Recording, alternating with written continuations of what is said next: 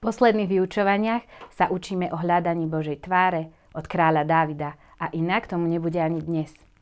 Šaul bol síce kráľom skôr než Dávid, ale zatiaľ čo Šaul venoval Božej prítomnosti veľmi málo pozornosti, Dávid sa stal kráľom, kráľom Judska a potom Izraela a veľmi dobre poznal Božiu prítomnosť toho obdobia, ktoré strávil pásením otcových oviec.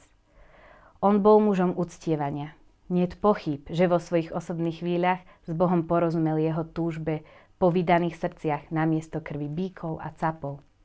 Dávid okamžite začal prípravy, aby preniesol archu zmluvy do Jeruzalema a umiestnil ju v stánku, ktorý na to pripravil. Bola to pre ňo priorita číslo 1. Ako čítame aj v druhej knihe Samuelovej 6. kapitole. Tento príbeh je vzrušujúci, fascinujúci, ale aj smrtiaci. Izraelský národ očakával ten deň. Stáli pozdĺž ulic, aby boli svetkami slávnosti, ktorá bola pripravená pri príležitosti príchodu Božej prítomnosti do Davidovho mesta Jeruzalema. Tí, ktorí vedeli na niečom hrať, tak hrali na nástroji, priniesli si ho na túto slávnosť, aby si uctili Boha, keď bude prichádzať. Použili tie najlepšie vozy ťahané dobytkom. Kňazi zaujali svoje miesta a uvádzali svetého. Jeden z volov ale zakopol a voz, ktorý viezol archu, sa takmer prekotil. Oza načiahol ruku, aby archu zachytil a neuvedomil si však na nej spočívajúcu prítomnosť. Boží hnev sa proti nemu e, vzpriečil a zahorel pre jeho neúctu. Boh ho zabil. S jeho prítomnosťou sa nesmie zaobchádzať hrubo. Tento príbeh by mal zobudiť srdcia mysle tých, ktorí používajú pomazanie na svoj osobný prospech lebo on si nedá rozkazovať od človeka. Dávid nechal archu v dome obeda z Edomu.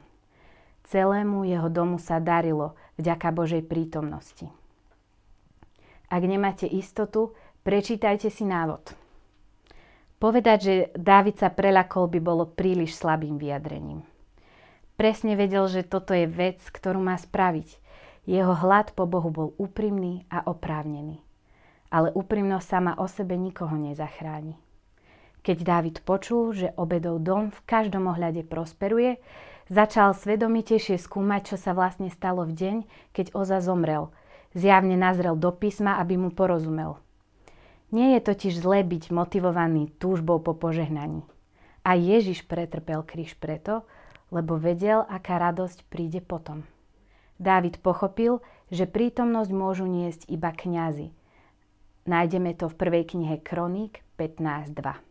A to na veky. Takýto príkaz alebo prísľub v sebe zahrňa princíp, ktorý sa prenáša aj do životného štýlu milosti, ako aj do našej nebeskej existencie. Tak je to aj v prípade tohto verša. Iba kňazi môžu niesť Božiu prítomnosť. A bodka.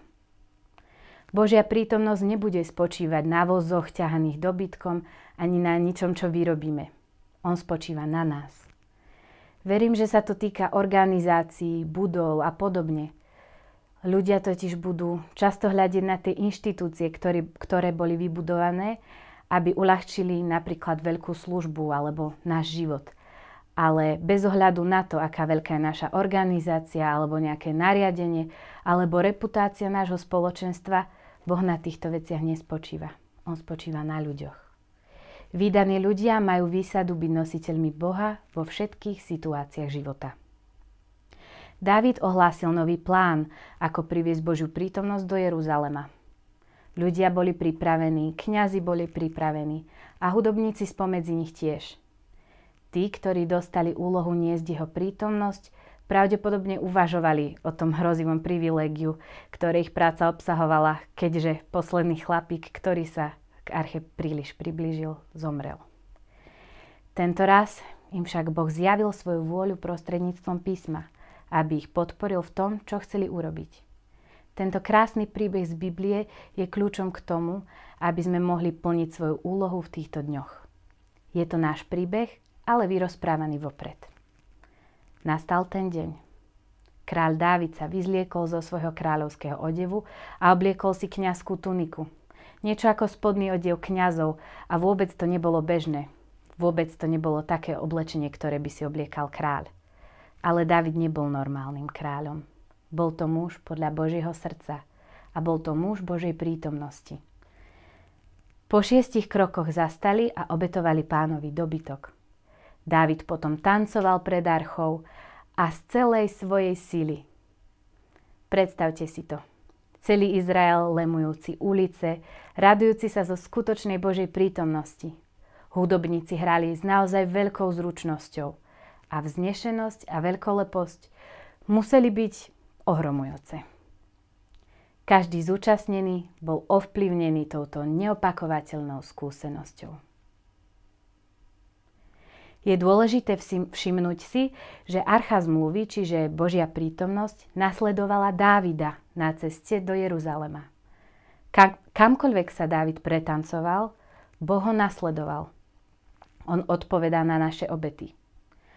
V tomto príbehu to bola obeta vďaky vzdania a chváli vyjadrená tancom. Mnohí zareagujú vo chvíli, keď rozpoznajú Božiu prítomnosť. Ale niektorí, ako napríklad Dávid, odpovedajú skôr, než Boh naozaj príde. A oni sú tými, ktorí môžu uviesť prítomnosť kráľa slávy. Dá sa na to pozrieť aj tak, že Boh sa zjavil všade tam, kde Dávid pre nás nedôstojným spôsobom tancoval. Môže nás prekvapiť, keď zistíme, čo priťahuje Boha. Preto sa nebojme byť tými, ktorí mu budú prinášať obetu chváli tak, ako to najlepšie vieme z celého nášho srdca, aj keď necítime v tej chvíli jeho prítomnosť. Lebo on sa môže zjaviť práve tam, kde mu týmto spôsobom s otvoreným srdcom e, pripravíme cestu.